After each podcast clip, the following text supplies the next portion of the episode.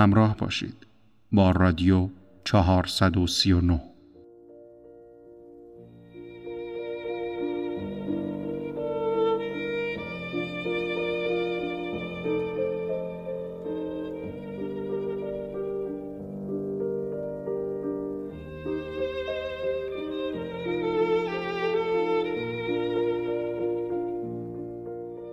آمدنت را اتفاق خوبی می دانستم. اما همیشه دیگران در را باز کردند.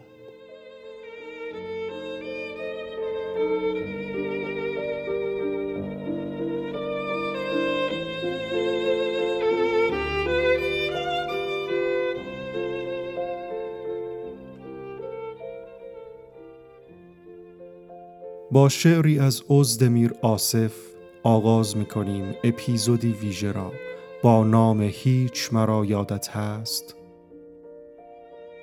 در این قسمت کتابی را ورق می‌زنیم که شامل بیشمار صفحه از قصه ها و داستان هایی است که شاید صاحبانشان فکر نمی کردند روزی تا این حد در حافظه تاریخ بمانند. عشق، انتظار، دلتنگی و خاطره بیشترین واژگانی است که در این قسمت به گوش می رسد.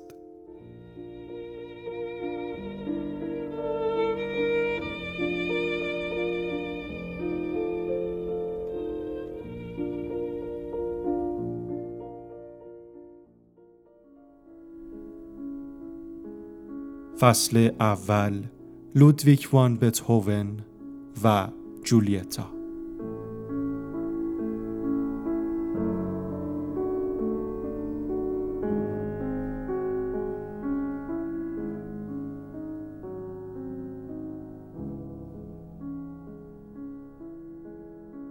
لودویک وان بتوون آهنگساز شهیر آلمانی خالق آثاری جاودانه در موسیقی کلاسیک در سال 1770 در شهر بون آلمان متولد شد. پدرش خواننده تنور بود و موسیقی را به خوبی می شناخت. لودویک از چهار سالگی به نوازندگی پیانو پرداخت و خیلی سریع با اصول و قواعد موسیقی آشنا شد.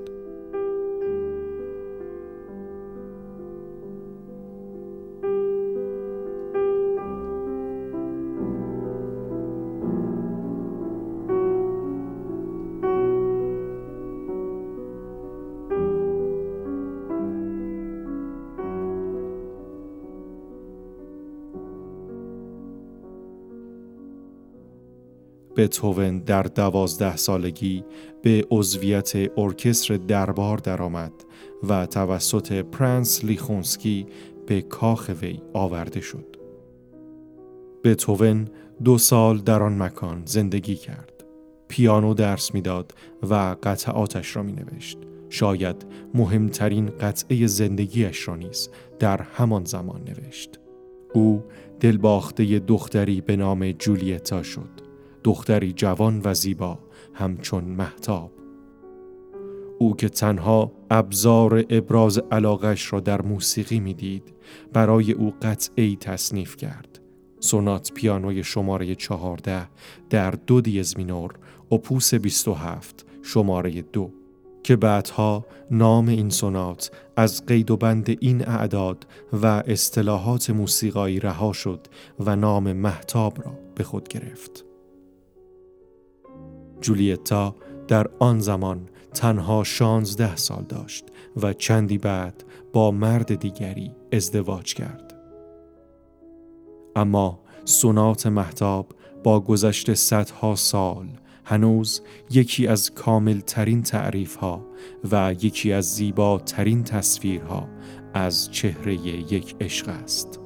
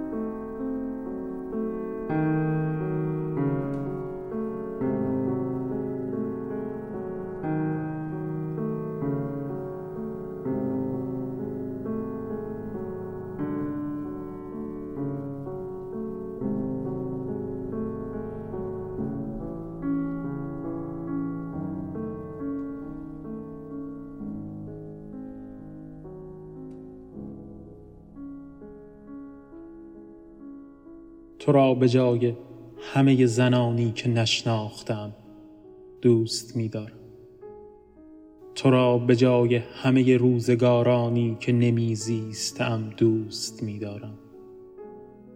برای خاطر عطر گسترده بیکران و برای خاطر عطر نان گرم برای خاطر برفی که آب می شود برای خاطر نخستین گلها برای خاطر جانوران پاکی که آدمی نمی رماندشان تو را برای خاطر دوست داشتن دوست می دارم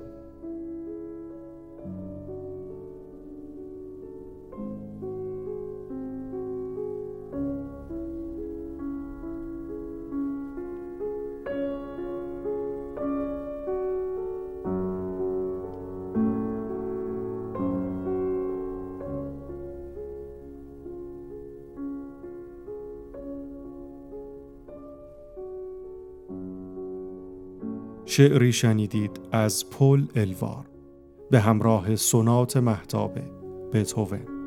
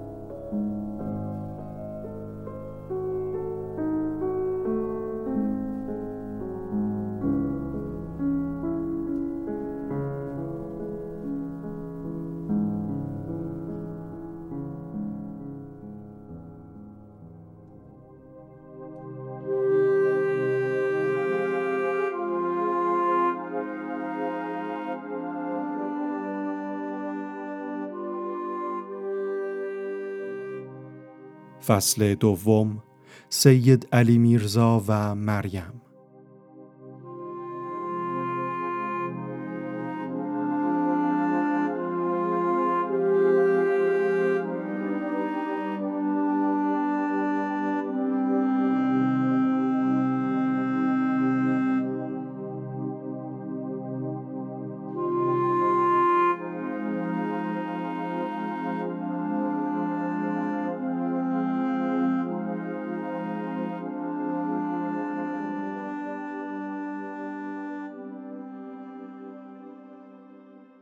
سید علی میرزا اهل تبس در ایام جوانیش عاشق دختری به نام مریم شد. اما خانواده سید علی میرزا با وصلت وی با مریم شدیداً مخالفت کردند و زندگی پس از این اتفاق برای میرزا پوچ و بیمعنی شد.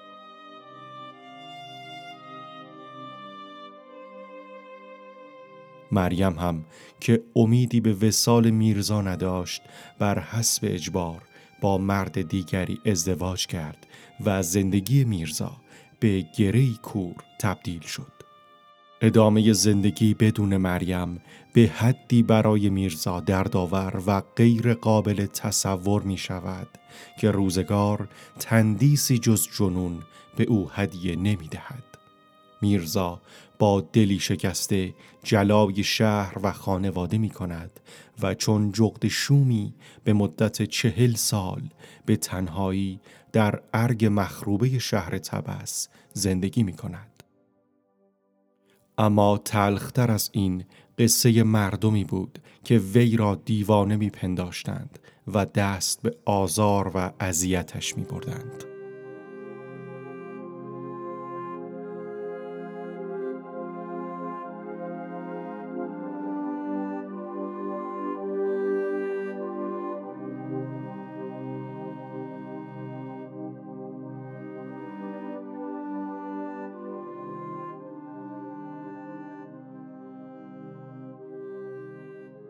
در سال 1351 زندگی عجیب سید علی میرزا توسط پرویز کیمیاوی جلوی دوربین برده شد و فیلم کوتاه پ مثل پلیکان از آن ساخته شد. سرانجام در زلزله سهمگین هفت و هشت ریشتری شهر تبس میرزا مفقود شد و کسی خبری از وی پیدا نکرد و مشخص نشد که چه بر سرش آمد.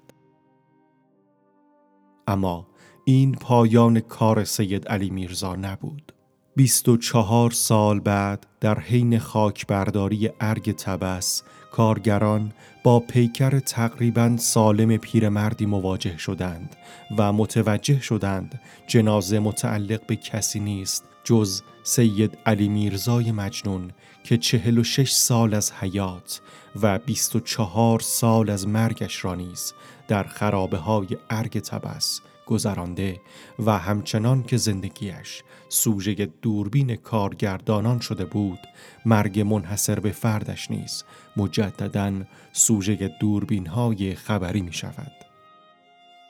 بنا به درخواست اهالی تبس پیکر سید علی میرزا طی یک تشییع با شکوه در همان ارگ تبس به خاک سپرده شد تا برای همیشه در خرابه محبوبش آرام گیرد.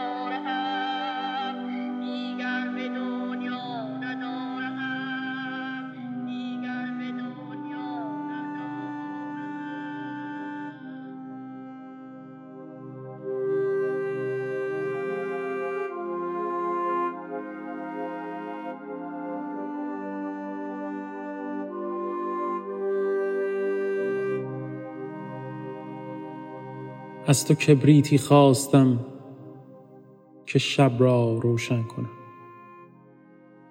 تا پله ها و تو را گم نکنم. کبریت را که افروختم. آغاز پیری بود. گفتم دستانت را به من بسپار که زمان کهنه شود و بیستد.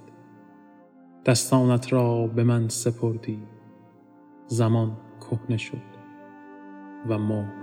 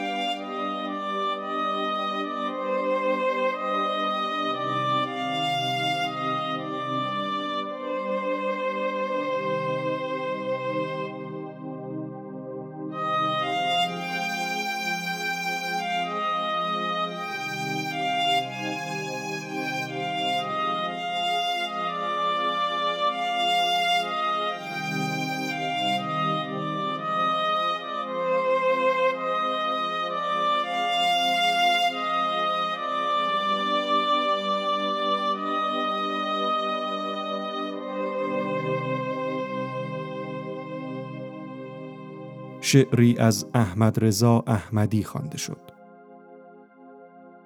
آوازی که پیشتر شنیدید توسط کودکی در فیلم پ مثل پلیکان برای دلجویی از سید علی میرزا خوانده شده بود.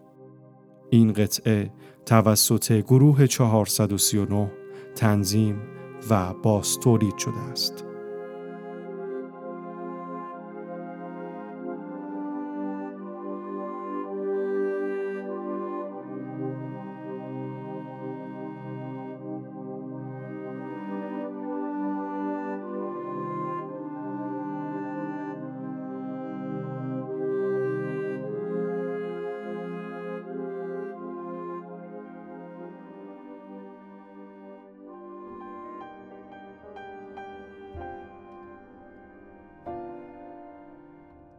فصل سوم یاقوت زن سرخ پوش میدان فردوسی و مردی که تنها یاقوت نامش را می‌دانست.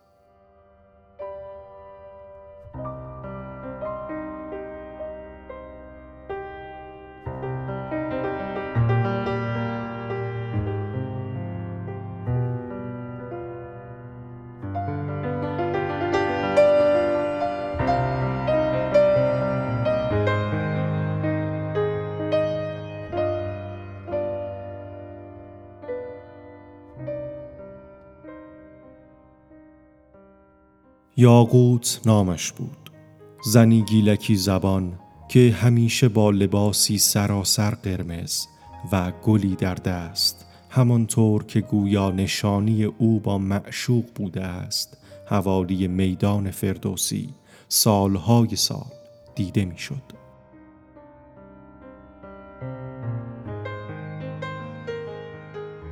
روایت هایی دربارش گفته می شود اما گویا او به وعده عشقی به تهران آمده و کسی نمی‌داند. قرار ممکن نشده یا پس از دیدار اتفاقی نیفتاده که همچنان چشم انتظار به عشقی که در قلبش داشته یا در ذهنش ساخته سالهای سال حوالی میدان فردوسی قدم می‌زده است.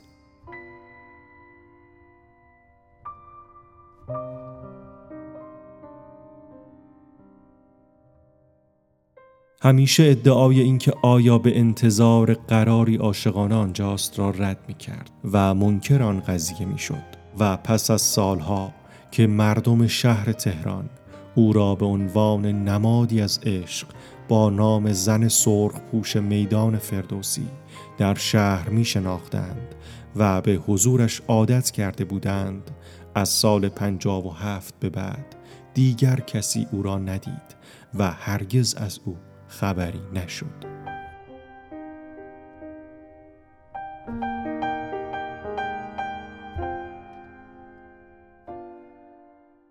یاقوت در هم همه شهر تهران غرق شد و کسی هیچگاه نه راز او را فهمید نه اثری از او پیدا کرد.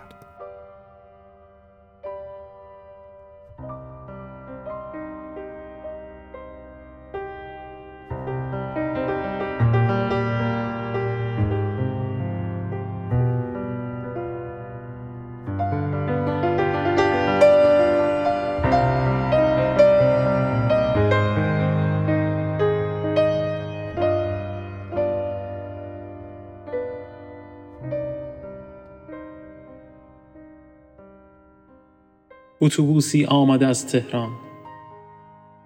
یکی از سندلی هایش خالی است. قطاری می رود از تبریز. یکی از کوپه هایش خالی است. سینماهای شیراز پر از تماشاچی است که حتما ردیفی از آن خالی است. انگار یک نفر هست که اصلا نیست. انگار ادهی هستند که نمی آیند شاید کسی در چشم من است که رفته از چشمم. نمی‌دانم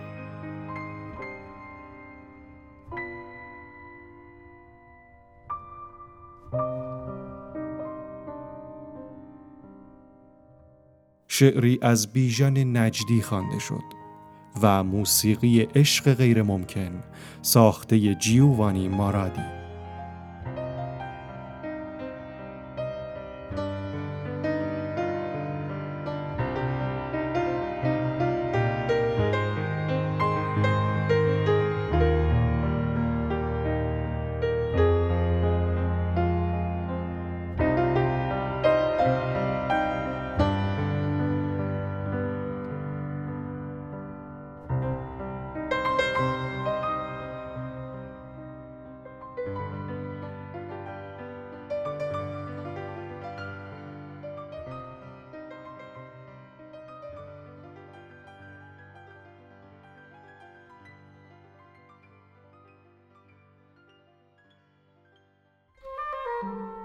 فصل چهارم تاهره و غلام حسین ساعدی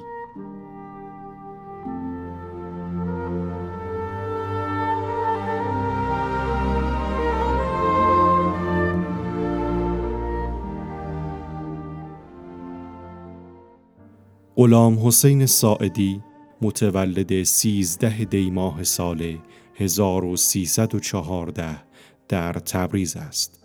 او یکی از بزرگترین نویسندگان معاصر ایرانی است.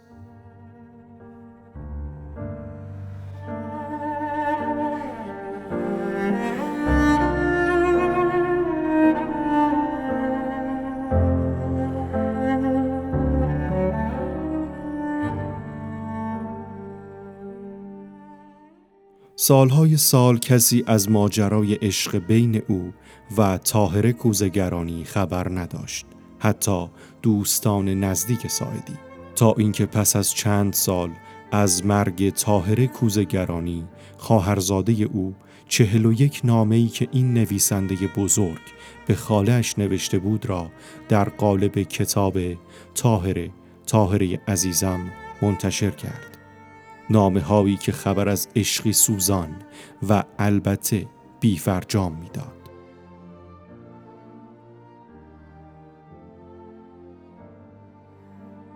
محتوای نامه ها نشان می‌داد این عشق ریشه عمیقی داشته و از نوجوانی آنها آغاز شده. کتاب در سال 1389 و حدود شش سال پس از مرگ تاهره به چاپ رسید. بسیاری از نامه ها بدون جواب ماندند اما نشانه هایی هست که تاهره هم گاهی پاسخ عاشقش را می‌داده است. امسال هم برای من پیراهن می بافی یا خیر؟ اینها را بگو. برایم از خودت حرف بزن مثل همیشه.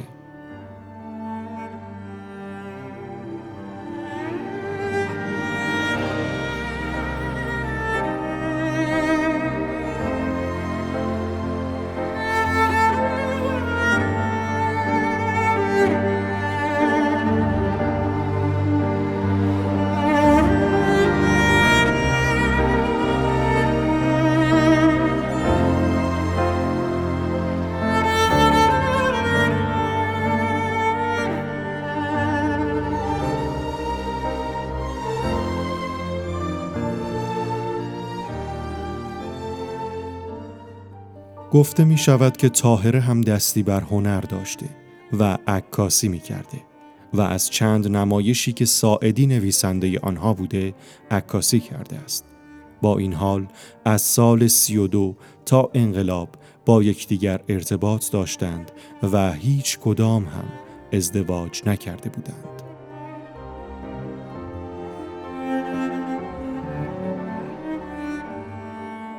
سرانجام ساعدی از ایران رفت و پس از مدتی با بدری لنکرانی ازدواج کرد. از احوال طاهره پس از شنیدن خبر این وصلت هم چیزی نمی‌دانیم.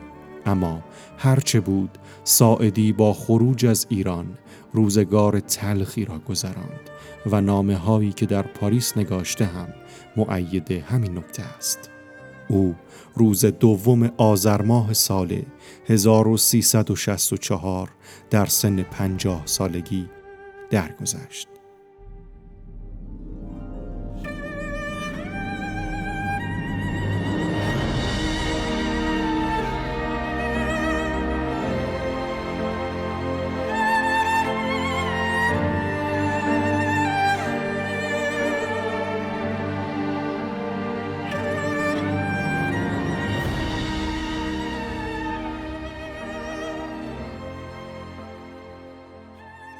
خواهرزاده طاهره از واکنش او به مرگ ساعدی گفت برای ساعدی مجلس ترهیم گرفته بودند.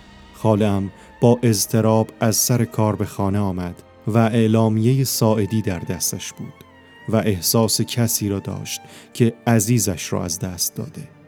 کمی نشست و بعد آشفته بیرون رفت و یک اعلامیه دیگر را نیز از دیوار کند و به خانه آورد. تاهر کوزگرانی در زمان حیاتش اجازه انتشار نامه ها را نداد و تأکید کرده بود تا وقتی زنده هستم آنها را به کسی نشان ندهید. اما پس از مرگم هر کاری که دوست داشتید بکنید. تاهر هم مانند معشوقش در ماه آذر از دنیا رفت. نوزده سال پس از مرگ ساعدی. او تا پایان عمرش ازدواج نکرد.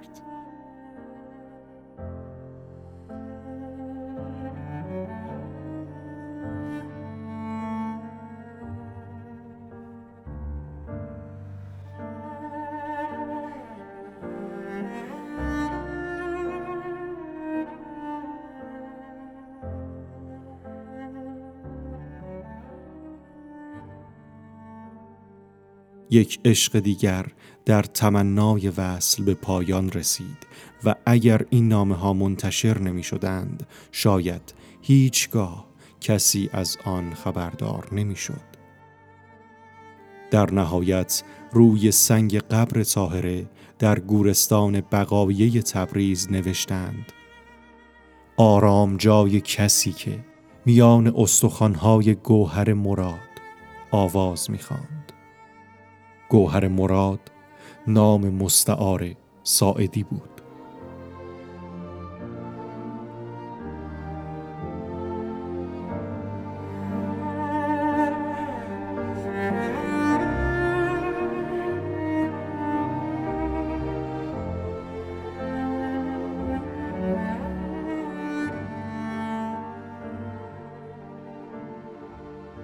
ساعدی در یکی از نامه هایش به طاهره نوشته بود. گذشت روزگاران اگر همه چیز را کهنه و فرسوده می سازد بر آنچه بین من و توست سایه پوسیدگی و مرگ نینداخته است. همه چیز بین من و تو جوان و سالم و شکوهمند است.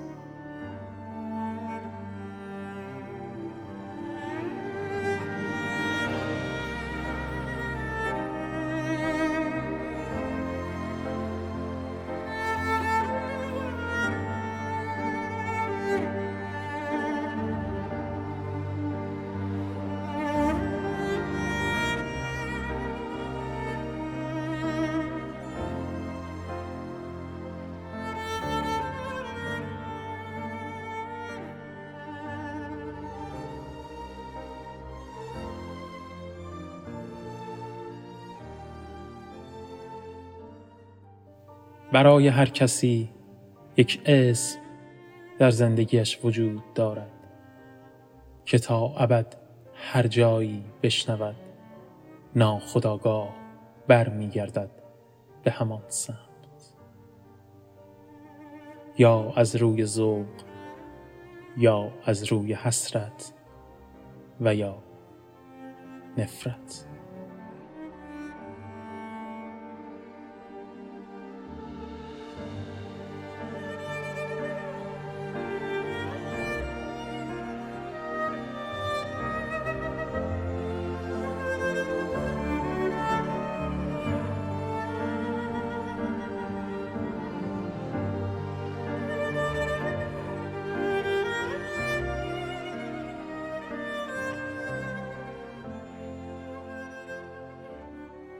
شعری از هاروکی مراکامی خوانده شد و موسیقی کاروسو آن را همراهی کرد.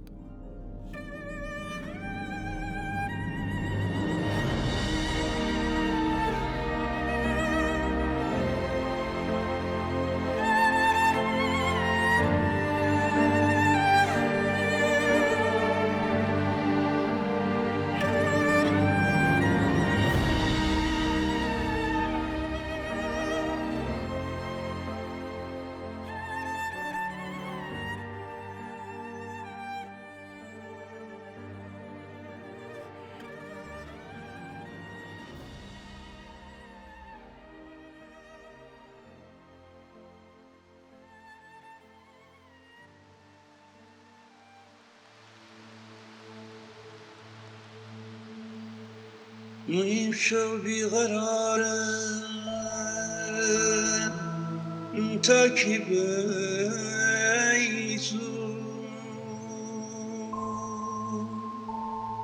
متاسب هوشیارم. تا بیزو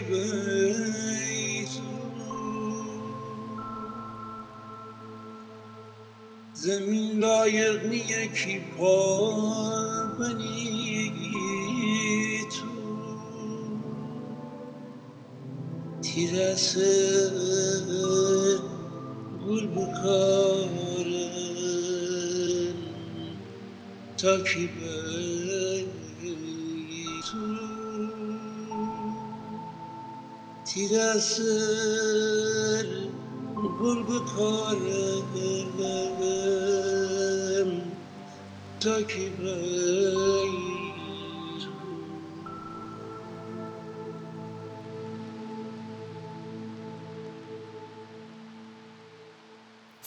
آخر رعنا و چوپانی که حتی رعنا هم نامش را نمی‌دانست.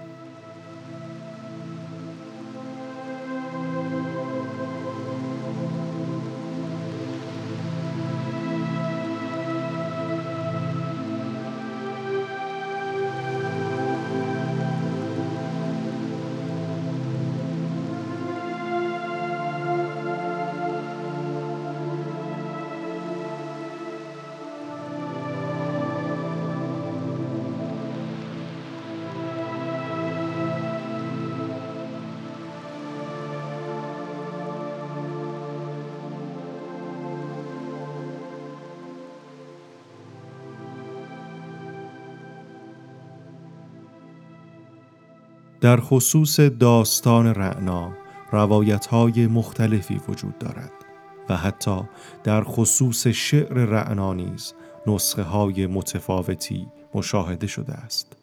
اما آنچه که بیشتر است روایت ها و قصه هایی است که از رعنا گفته می شود یکی از داستان هایی که بیشتر بازگو می شود و شاید به حقیقت بیشتر نزدیک باشد این است ماجرا به سالهای قیام میرزا کوچکخان جنگلی برمیگردد و روایت است که رعنا توسط کرد آقاجان از ایاران زمان خود از روستایش دزدیده می شود و بعد رعنا با او ازدواج می کند.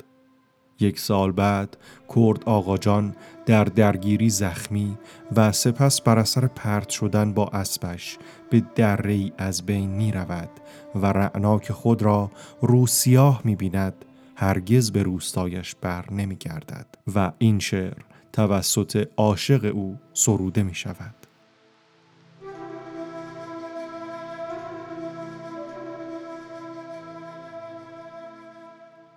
هرچند نمی‌توان صحت و سقم روایت و یا جزئیات را به قطعیت مشخص کرد اما شعر خود اطلاعاتی از قبیل ازدواج رعنا با کرد آقاجان و اینکه سراینده این شعر از زبان پسردایی او می سراید که شاید هم در واقعیت همینطور بوده و همچنین عدم پذیرش رعنا در جامعه آن روز قابل استنباط است. نکته ای که بیشتر در شعر رعنا به گوش می رسد بیان ساده و عاشقانه است که از زبان معشوق بیان می شود. پارسال که رفتی امسال نمی آیی یا اینکه در مسیری که تو از آن عبور کردی و رفتی علفهای هرز در آمده کاش نام سراینده شعر کسی که تا این حد عاشق رعنا بوده را می دانستیم. ماجرای این عشق از زبان او شنیدن داشت.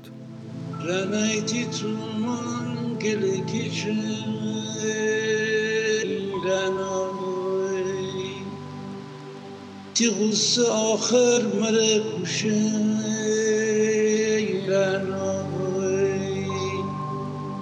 کشه دل دبستی کرداق جنای أنا بنيتي دستنا أي روسيا إلى نجوم فقد بيا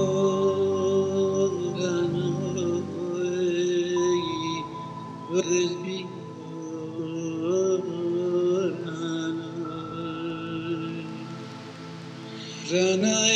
میشه رنای سیکیش میشه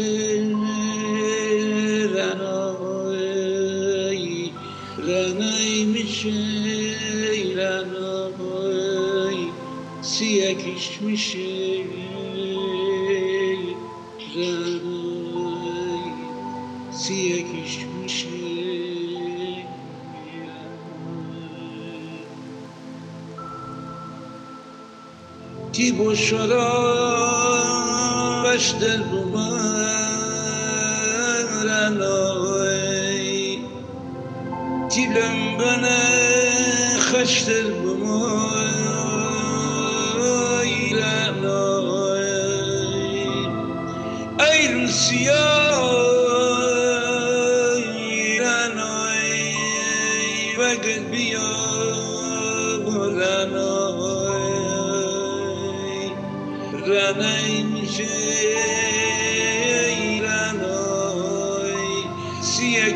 میشه رنای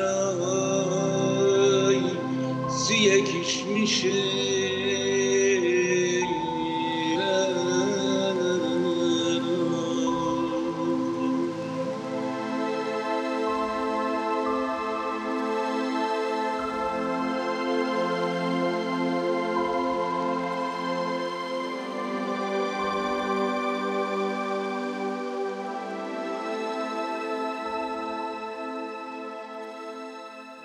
قطعه رعنا را شنیدید. با تنظیمی متفاوت از آنچه که از این موسیقی و شعر در یاد داریم. این قطعه توسط گروه 439 تولید شده است.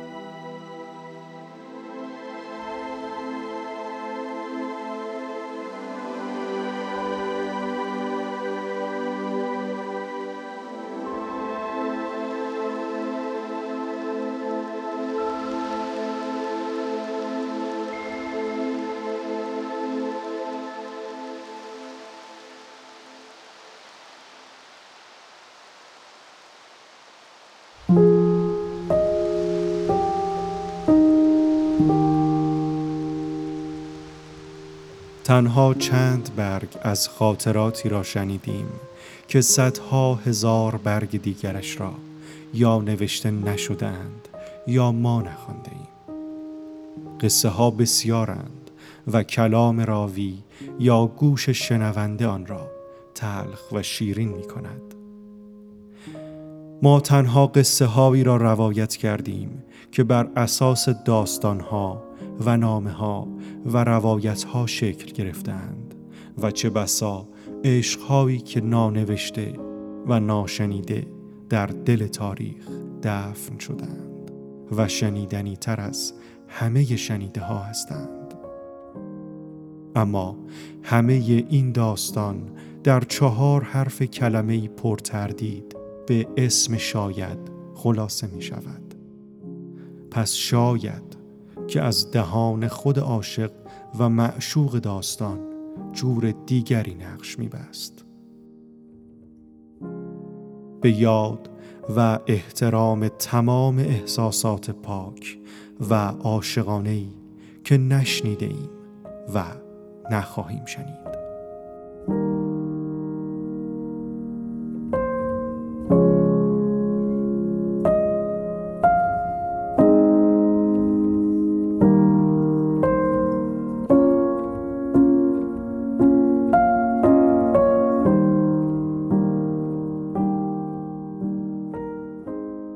باز هم سپاس که تا انتها شنونده این قسمت بودید.